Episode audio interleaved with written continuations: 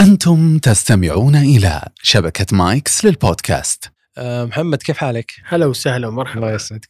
أه تدري أني عقب ما قابلتك القصة الأولى، التحليل حق القصة الأولى، وش و... و... أنا اللي مقابلك، ويوم زاد حلقة شفتها مرة ثانية اشرأبيت وصرت متطلع اكسايتد اني اقول متى تيجي الحلقه الثانيه علشان احلل معه. اختطفت اني قبل ما تختطف الناس يعني. يا لهوي، وسلوك زمان عارف اللي خلاص فهمت ايش تسويه مره ثانيه. الله يسعدك ابو عيسى، بالعكس انا سعيد جدا ومبسوط، وهذا اعطى شيء واعطى اشاره في عمليه التناغم بيننا. ترى بدات كيمستري زي سالفه اللي قلت لهم بسكوت اوريو بسكوت ريتز. نعم، ترى فيه ناس يسمع مثلا القصة أو المقطع أو من يشوف يشوفها من اليوتيوب مشغلة على البلوتوث السيارة، ثم يجي يقول لك الصوت متقدم على الصورة، بينما لو سكر. أنا أول أول كنت أقول يا أخي أنا عندي مشكلة. أول لما كنت تسجيل بيتي كنت عندي مشكلة عندي مشكلة ثم اكتشفت أن كل اللي يقولون اللي عنده مشكلة أن الصوت يسبق الصورة بسبب انشغل على البلوتوث السيارة. ما هذا مشكلة، لأنه طبيعي بتكون الصورة سابق الصوت، فلأنه ما هي بسبة المشكلة هذا الوصل أو الوصل التواصل ما بين البلوتوث، هذه هي المشكلة. فتشوف أنت طالع. بس أنا وش دخلني الحين، أنا وش ذنبي إن الناس يقول لك ديسلايك للفيديو؟ ليش ديسلايك؟ والله لأن الصوت سابق الصورة. يا أخي أنت أنت ديسلايك على نفسك. مو هذه المشكلة. هو لا، أنت بتقول له بتقول له كذا الكلمة هذه بدي بدي تكون أنت عندك مشكلة. هو لو يركز ويشوف كل المقاطع، لو هو بس رفع جواله وشوف مركز معاك أنت، لو رفع جواله وشاف كل المقاطع بالطريقة بيعرف إن المشكلة فيه. يا رجل لو سكر البلوتوث الناظرة بشكل طبيعي ما جت المشكلة. أه محمد، قل لي وش بصراحة يعني وش شفت في قصتنا الأخيرة حقت هاشم وقضية القتل والمصرف أو البنك؟ شوف، خلينا نبدأ أول حاجة بنقطة مهمة جدا، هي النقطة اللي نبغى نسميها أو إحنا أشرنا لها في الحلقة السابقة في التحليل، اللي نسميها الصداع أو الحس التحليلي. يمكن لما نشوف القصة ونرجع للقضية نشوف إن هاشم ما ترك الموضوع، الموضوع لا زال موجود. لما نقول إحنا الذكاء الداخلي عند المحققين يكون نسبته عالية. بعض المجرمين يرى بأنه وصل لمرحلة من التخطيط أنه مستحيل أحد يقدر يجيبني، بس النقطة هذه والخبرة الموجودة أساساً عند هذا الضابط والحس الأمني عند هذا المحقق بخليه محتفظ بهذه بهذه الذكرى إلى وقت محدد يمكن استخراجه. وشفنا كيف حصلت في موضوع لما شاف الكنبة وشاف ال... تتكلم عن حاجة جدا بسيطة اللي هي الإشارة أو ال... أو العلامة اللي كانت موجودة في الحزام. آه، الشارة. إيه، من كان ممكن يتوقعها؟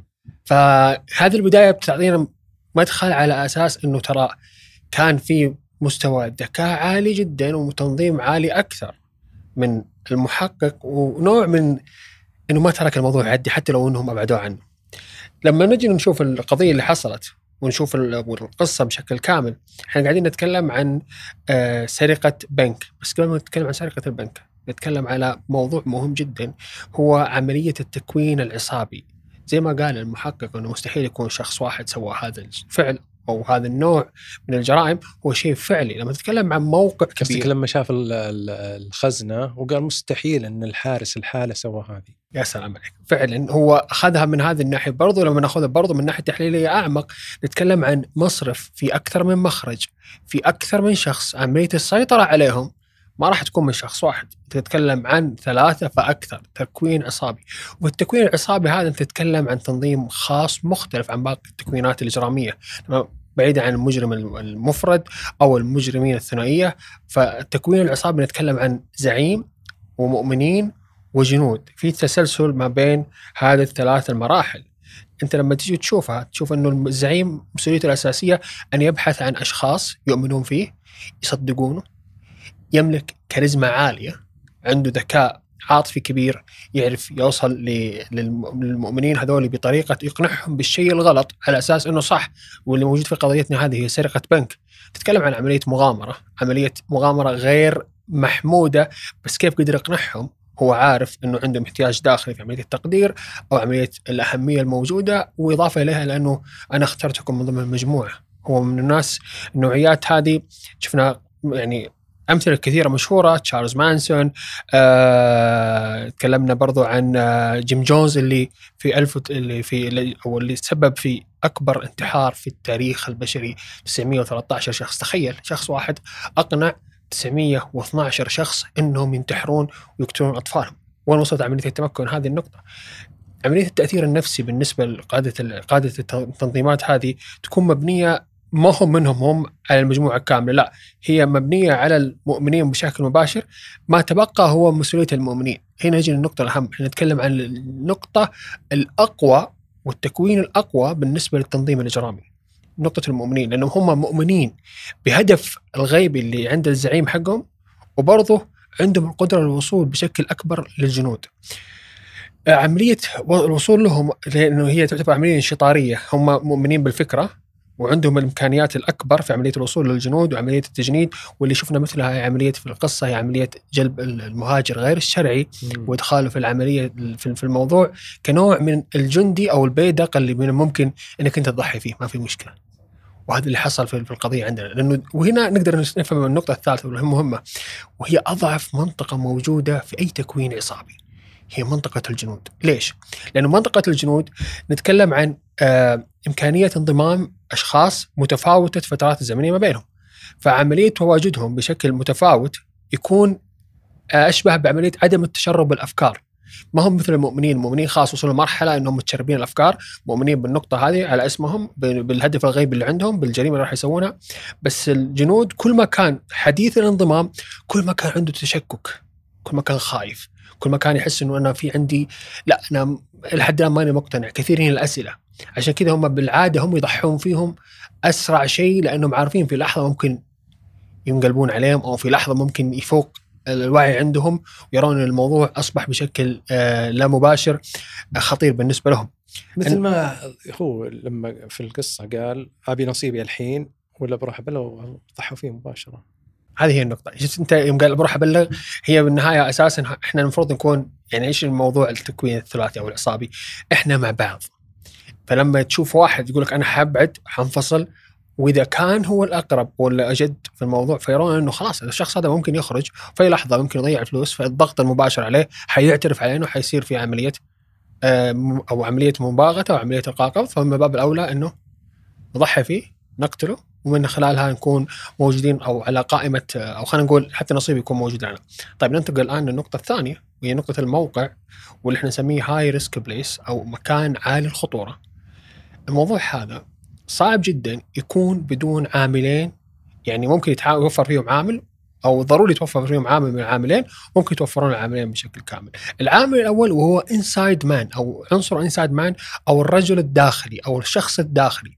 في قضيتنا هذه كان موجود هو رجل حراسات الأمن أو مدير يوظف هذا الشخص الموجود، فهو يعرف ومدرك لهذه النقطة، إلى أنه آه هو يعرف الإجراءات الموجودة، هو يعرف آه ساعات العمل الموجودة، هو عنده إدراك مكان الخزنة، كم عدد الفلوس اللي بتكون موجودة في هذا الوقت، عنده إدراك كامل في هذه النقطة كاملة.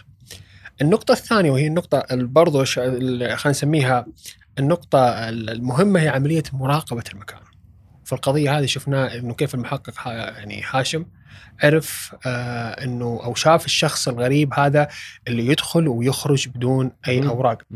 المعروف عن القضايا دائما معروف عنها، يعني نتكلم عن القضايا اللي فيها آه سطو على البنوك وعملية احتجاز رهائن، يكون في عملية مراقبة ما قبل تنفيذ هذه العملية. يعرفون متى الوقت اللي يكون فيه يعني زحمة، متى يكون فيه الوقت فاضي. حتى في في درجة وصل فيها أبو عيسى إلى أنهم يتصلون بشكل مزيف على مراكز النجدة علشان يشوفون الاستجابة، ما يدقون على الشرطة، يدقون على الإسعاف، يقولون إنه يتصلون مثلا على تسعة واحد واحد إنه والله عندنا شخص يصيب نوبة قلبية، فيحسبون المدة عملية الاستجابة في هذا التوقيت كم تحتاج، فهي لما يجون ينفذون جريمتهم هي هذا الوقت اللي معانا علشان نقدر نخرج فيه بدون ما يتم إلقاء القبض علينا. نحن نسميها عملية آآ آآ بروفات ما قبل السرقة. هو يقول لك ما يبلغون الشرطة، لا يبلغون إسعاف، يبلغون دفاع مدني، يبلغون اللي هي يسمونها الاستجابة السريعة، فيشوفون على أساسها لما يكون في عملية والله بلغ، هم حاطين في بالهم إنه ترى في زر موجود ممكن أحد يبلغ علينا في أي لحظة، ممكن إحنا ما نقدر نسيطر على الجموع، ف فبنحط في بالنا إنه معانا مثلا خمس دقائق في مدة الاستجابة. هذا الشيء دائما نشوفه مثلا في الأفلام، وهذا هو شيء واقع وحقيقي، إنه لأنه هم يحسبون الحساب المدة هذه هي عملية الإخراج، الإيفاكويشن أو عملية الخروج من المكان من الموقع. فما هذه النقطتين بتكون مهمة جدا، واحدة منهم على الأقل لازم تكون موجودة في أي تنفيذ. بالعادة هم يكونون يا إما داخل داخل البنوك أو العمال اللي يكونون مشغلين في عملية الحراسات، نتكلم عن الانسايد مان، يعني من موظفين نفس الفرع أو البنك، أو يكون من موظفين الحراسات الخاصة بالأموال، لأنه هذه النقطة، لأنه عملية نقل الأموال، عملية حفظها، عملية صيانة الأصول، هذه هي موضوع صعب جدا من ناحية إنه يكون في نوع من عملية مد أو إدراك ومعرفة آه خلينا نسميها كيف أو كيف أوصفها بشكل بسيط، عملية معرفة آه سير أو المدة الزمنية. والله مثلا الصباح نجي نسلم مثلا خمسة عشر مليون، أو بنجي نأخذ من عندكم ثلاثمئة ألف، متى راح يكون الخزنة فيها مبلغ أكبر. هذه المعلومات ما يعرفها ما يعرفها السارق بشكل كامل. فلما نعرف إنه صارت الجريمة، متى نعرف إنه في إنسايد مان؟ لما تكون الجريمة حصلت في وقت يكون فيه آه مبلغ كبير داخل أو مبلغ كبير خارج في السيارة، واحدة من الثنتين، يا تكون في السيارة نفسها أو تكون في نفس البنك. فنعرف هنا نقول لا، في إنسايد مان. إنسايد مان هذا لازم يكون عارف بالبروسيس اللي قاعد يصير، وصول المادة، خروج المادة من المركز، من عدد الأفراد اللي يكونوا موجودين في الأمن اللي يحتاجونها. بعد كده أنت بتتكلم عن النقطة الأهم في عملية في عملية التكوينات العصابية، هي نقطة الأدوار. لما نتكلم عن الأدوار، في حاجة مهمة جدا ترى، في احنا لما نجي ننظر للسرقة نجي ننظر لها بمنظور عقل المجرم. ترى غير الموضوع المادي، في موضوع نفسي. لما قلت هاي ريسك بليس، هاي ريسك بليس او او المكان عالي الخطورة، يوفر برضه للم... لل... لل... للسارق او للمجرم شعور بعملية الإثارة المفضية إلى أنه ممكن يقتل، أنه موضوع جدا صعب. أنا ما يهمني كم في المبلغ، كم في الخزنة، ممكن يكون فيها خمسة عشر ألف، ممكن يكون فيها ثلاثة مليون، ممكن يكون فيها مئتين ريال، ممكن ما يكون فيها شيء، فهمت؟ ممكن ما نقدر نخرج، بس الفكرة الموجودة هي عملية السيطرة على الحشود. كل ما كان في حشود، كل ما كان عندي كمحلل سلوكيات إجرامية إيمان أكبر بأنه المجرم هدفه الأساسي غير المادة، طبعا المادة شيء يكون حاطينه في الحسبان، بس نتكلم عن الحاجة النفسية عند المجرم، هي عملية كيف ممكن أدير هذه الحشود، أنا كيف أسيطر عليهم، الذعر اللي يكون موجود داخل هذا داخل هذه المنطقة كيف ممكن أفرض عليهم الوجود. طيب لو وصلت وجاتني الشرطة صار في نوع من المفاوضات، أنا أبغى أفاوض الشرطة، بعضهم يجلس يقول لك ما عندي مشكلة، أنا بجلس أبغى أفاوض. عملية إنه يظهر الشرطة بشكل أضعف أو يظهر المفاوضين بشكل أضعف، وبالنهاية ممكن يسلمون أنفسهم. كثير من الأفلام اللي شفناها تشرح هذه النقطة. هي النقطة أساساً هي نفسية، أساساً مبنية على واقع أساسي، مبنية على واقع حقيقي، إنه أنا أحتاج اعتراف. في بعضهم زي ما قلت لك، بعضهم يسوي استيتمنت أو بيان، أنا ممكن أسوي عملية احتجاز رهائن بس ما راح أخذ فلوس من البنك هذا، أو ممكن يكون في عملية تلاعب كبير إنه أنا والله اخترقت أقوى نظام موجود المبلغ المادي أنا محتاجه. فهذه استعراض يعني إيه، فهذه مثل الهاكر اللي يروح يخترق مثلا أكبر نظام إلكتروني أو نظام معلوماتي عليه حماية أو عليه، من باب الاستعراض يخترقه ويطلع ما يسوي شيء. ما هي هذه النقطة، أنت تشوف، أنت شفت هذا كله أنا قدرت أسويه. آه هي حاجة للانتشاء، بس إحنا ما نتكلم عن كل مجموعة، لا، إحنا نتكلم عن الرئيس، عن الزعيم، لأن المؤمنين يعتبرون العضلات. يعني احنا لما نشخصهم نقول عقل، عضلات، واشياء اخرى. الاشياء الاخرى اللي هي سهله الاستبدال اللي هم الجنود. الجنود نبعدهم شوي لما نتكلم على شكل اوضح. عمليه العقل المدبر اللي الرغبه الاساسيه من هذه العصابه وتكوينها ترجع الى شخص واحد. يعني احنا نعامل الان، نعامل التكوين العصابي كتحليل سلوك اجرامي، نعامله بمعامله ماذا يشعر به زعيم هذه العصابه، ماذا يرغب من هذه الجرائم، ماذا يحتاج من هذا التكوين الإجرامي. بعيدنا عن الموضوع المادي، خلينا نخرج شوي بس نروح لمنطقة هي مشابهة. يعني زي ما نتكلم عن الأيديولوجيات الميليشية، أو خلينا نتكلم عن العصابات الإرهابية، نفس الفكرة. لما نجي نتكلم عن المجموعة، إحنا ما نتكلم عن الصورة الواضحة للمجموعة، إحنا نتكلم عن الصورة الخفية الأهم لقائد هذه المجموعة، إيش يبغى يوصل له، إيش عملية الوصول أو النفاذ العاطفي للأشخاص، أنا كيف الصورة بوصلها للناس، الغيبية اللي عندي، الهدف الهدف القدري اللي علينا. يعني نرجع لقصتنا وقضيتنا، لما نجي نشوف مثلا هذا الشخص اللي قال لك طيب أنا أنا عندنا الآن إمكانية لعملية اختراق البنك بشكل ممتاز، أنت بيتك هنا وأنا موجود كمدير بنك، وبنجيب لنا شخص ثالث هو عنده الإمكانية أنه يشارك كنوع من حاجته المادية وبرضه كنوع من حاجته العاطفية لإيجاد هوية. لما ذكرناه وصفناه بأنه إيش؟ مجهول هوية، مخالف للأنظمة. وصوله لهذه الدائرة هي دائرة مهمة جدا يرى فيها أنه راح يستفيد ماديا، وبرضه هو انضم إلى مجموعة يعني حققت له نوع من الانتماء. يا سلام عليك، شكرا لك. هي هذا الكلمه اللي كنت ادور عليها، هي عمليه انه الجنود عاده انهم يدورون يدورون على الانتماء العاطفي، الانتماء اللي يجعلهم داخل مجموعه، عكس عكس المؤمنين. المؤمنين بيكونون عندهم ايمان بالهدف الاساسي، هم يبحثون عن الهدف، لكن الجنود هم اسهل للسيطره، هم اسهل للايجاد، لانهم هم اشخاص منبوذين في المجتمع اما عاطفيا او ماديا، فسهل جدا احتوائهم في العمليه هذه. ايضا يعني أنا أتكلم بشكل عام، آه يمكن خارج موضوع التحليل، لكن آه كسلوك إجرامي، لكن برضو إصرار إصرار آه هاشم وعدم، خلينا نقول يسمون عندنا ما حق الروحة، يعني مثلا إنه انكسر مثلا في البداية وأبعد عن القضية، لكنه أصر. آه هذا جانب يعني صراحة أنا أنا يلفت الانتباه موضوع الإصرار بشكل عام في حياتنا. كثير من الناس كان متجه لأنه يعني كان هو ماديا سينجح، لكن بعد الإصرار آه زي مثلا يقول لك آه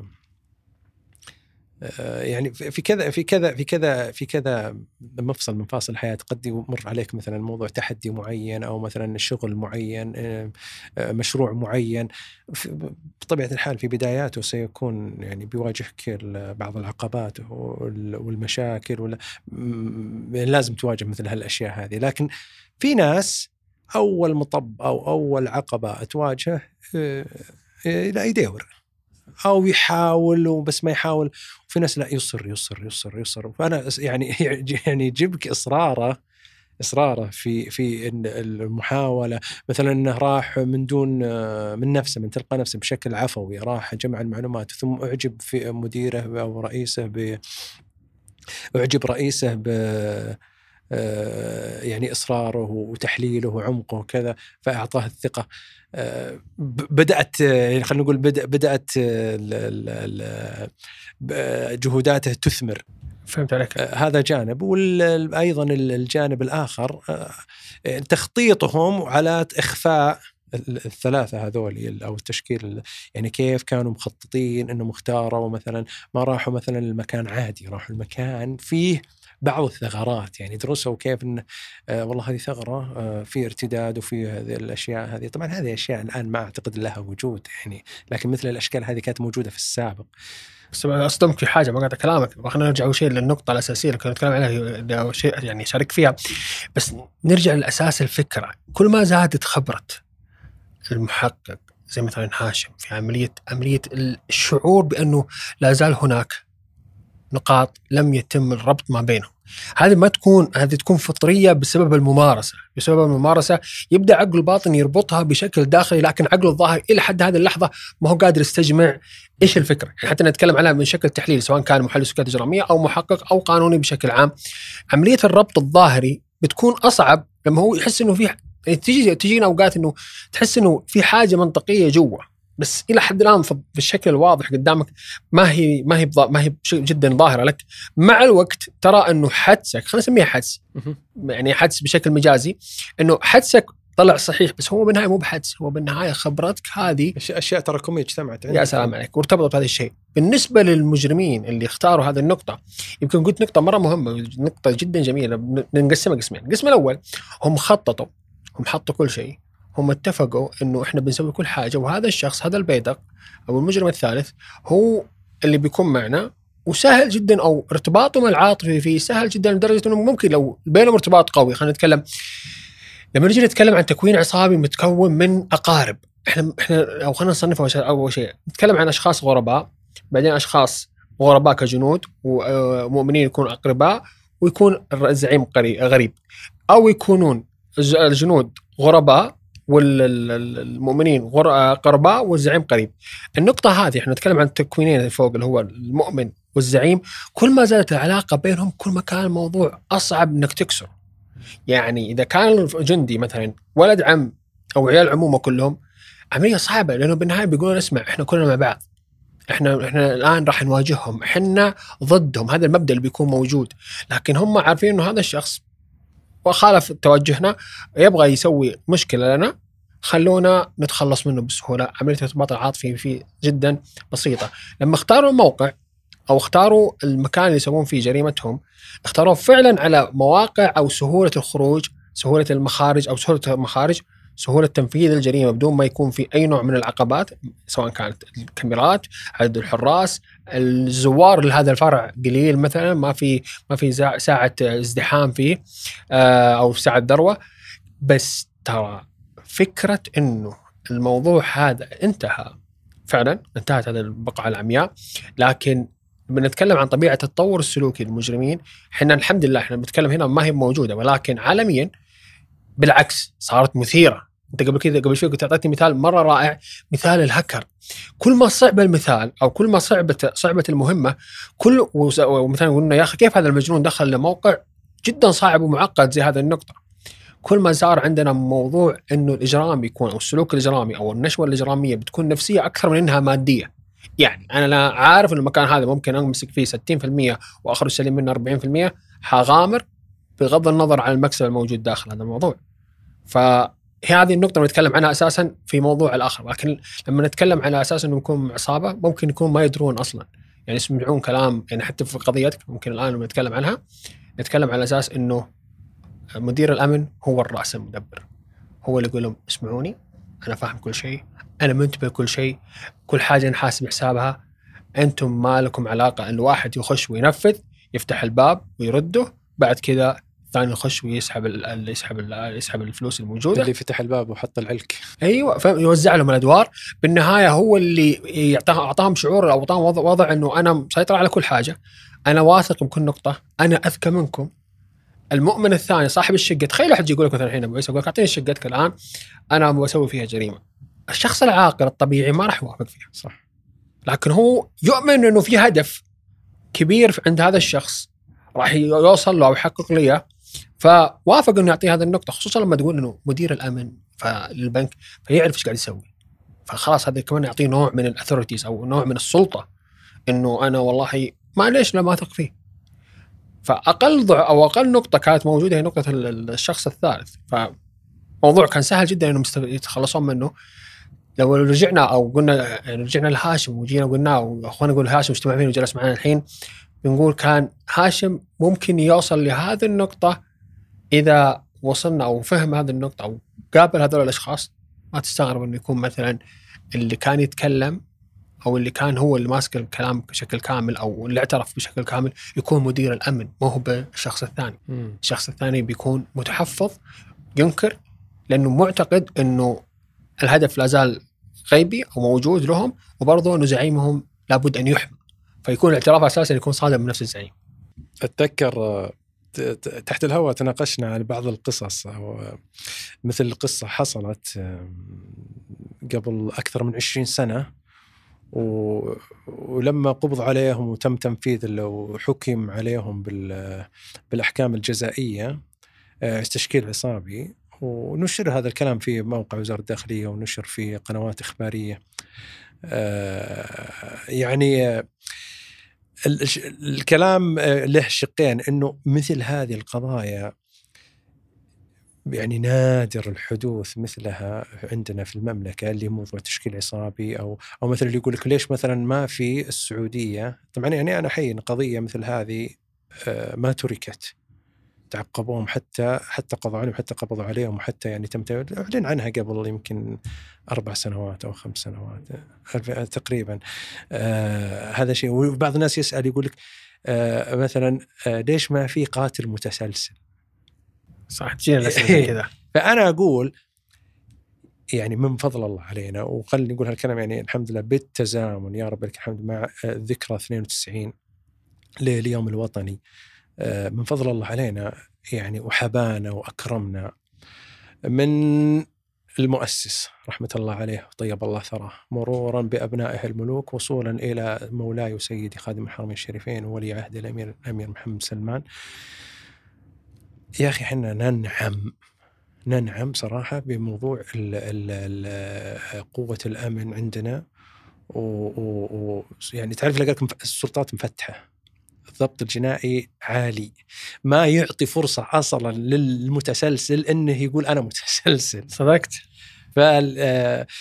فمثلا مثل هذه الحوادث يعني تكاد تكون نادرة أو أقل، يعني حتى أقل من نادرة. شوف أنا بقول أنا أتفق معك في النقطة هذه، بس بقول نقطة تكمل لك. إحنا قاعدين نتكلم الآن في يا كم من عمليات المداهمة والقاء القبض، والله يعطيهم العافية ويحميهم. آمين. هذه هذه النقطة إحنا قاعدين نتكلم الآن، وإحنا قاعدين في الاستديو قاعدين نتناقش أنا وياك تحت المكيف. هذه النقطة ترى مهمة جدا أن نشرحها.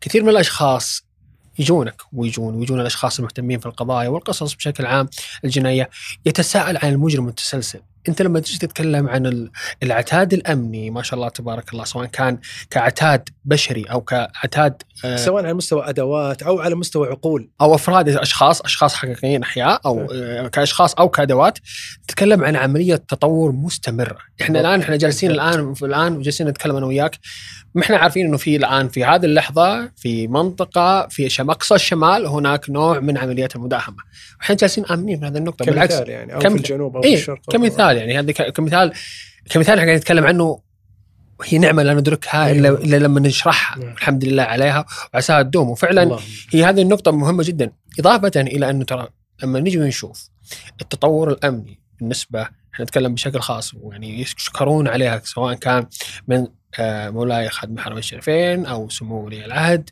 الامين او حتى وزير الداخليه والافراد العاملين في القطاع الامني بشكل كامل. عمليه التطور الامني أنت الآن كشخص سعودي مثلا كمواطن سعودي تخرج المناطق الثانية، معلش خلينا نتكلم بصراحة، واحدة من الدول تشوف لما قال انتشرت لها سهولة إنه يعتدى عليك. صح. أو خيار إنه يعتدى عليك النهار وفي أمام الملأ أعلى من إنك تخرج سالم. تخيل وصلت مرحلة إنه أنا الآن أنا بمشي في إمكاني إنه بيكون أي نوع من عملية المداهمة. أبعطيك مثال وممكن كان المتابعين يرجعوا له، ديترويت في أمريكا. مم. وانت تمشي عادي وانت تمشي عادي في إطلاق نار. فهمت النقطة؟ في عملية أنت الآن في نعمة هي مؤسسية، هي مين نعمة لحظية، هي أو من شيء حصل بضرب الصدفة. لا، هناك رجال قدموا الغالي والنفيس، أرواحهم وقتهم آه، عمرهم في في في في عملية تطوير هذا هذا الإرث أو هذه التركة الكبيرة، منظومة بشكل عام. اللهم لك الحمد. الحمد لله موجودة. أودي أختم فيها لأن شكلنا طولنا. إيه الحديث والله. معك ممتع بالعكس. أنا آه أذكر يعني بس ختاما آه يعني أنا شغل سيارة أروح الشرقية، شغل سيارة أروح مكة، أروح شغل أروح القصيم، أروح جنوب، أروح شمال. ما كنت فكرت أصلا طرأ على بالي إني يكون عندي سلاح. ليه يعني؟ حتى يعني بعض الناس يسولف يقول ما معك سلاح، قلت ليه؟ قالوا يعني تعرف والله يا أخي ما فضل الله علي تجاوزت الأربعين وعلى مش عارف الخمسين، ما أذكر إني طرأ على بالي ذا الشيء فضلا إني أفكر فيه. شو هذه النقطة اللي قاعد تشوفها أنت؟ بالنهاية أنت ما تحتاج، أنت الآن ما تحتاج شيء لدرجة إنه تنزل الآن وممكن انك تامن انه بيتك موجود في احد. ما راح ما راح ما يعني هذه النقطه مهمه جدا. وبالعكس احنا هنا من هنا من هذا الموقع من هذا المنصه يعني نبغى الكل يشوفنا، سواء كان شاب شابه كبير طفل، يقول الحمد لله على هذه النعمه، يشوف المواقع اللي المناطق اللي حوله، يرى بانه ترى خروجك امن، خروجك للمسجد ورجوعك بدون ما يكون في اي نوع من المضايقه، وحتى لو حصل مضايقه انت حتاخذ حقك. صح. فهذا هذا فضل من الله كبير، لازم تشكر على هذا النعمه سواء داخل المدينه او خارج المدينه. في اللهم لك الحمد. اللهم لك. الله يتم علينا نعمه الامن والامان ويحفظ ولاة امورنا. امين يا رب. ويجعلهم ذخر. امين يا رب. آه الحديث شيق. الله تسلم. شكرا لك. نراك ان شاء الله في الجاي. يلا كلام وانتم بخير. في امان. كل عام وانتم طيبين.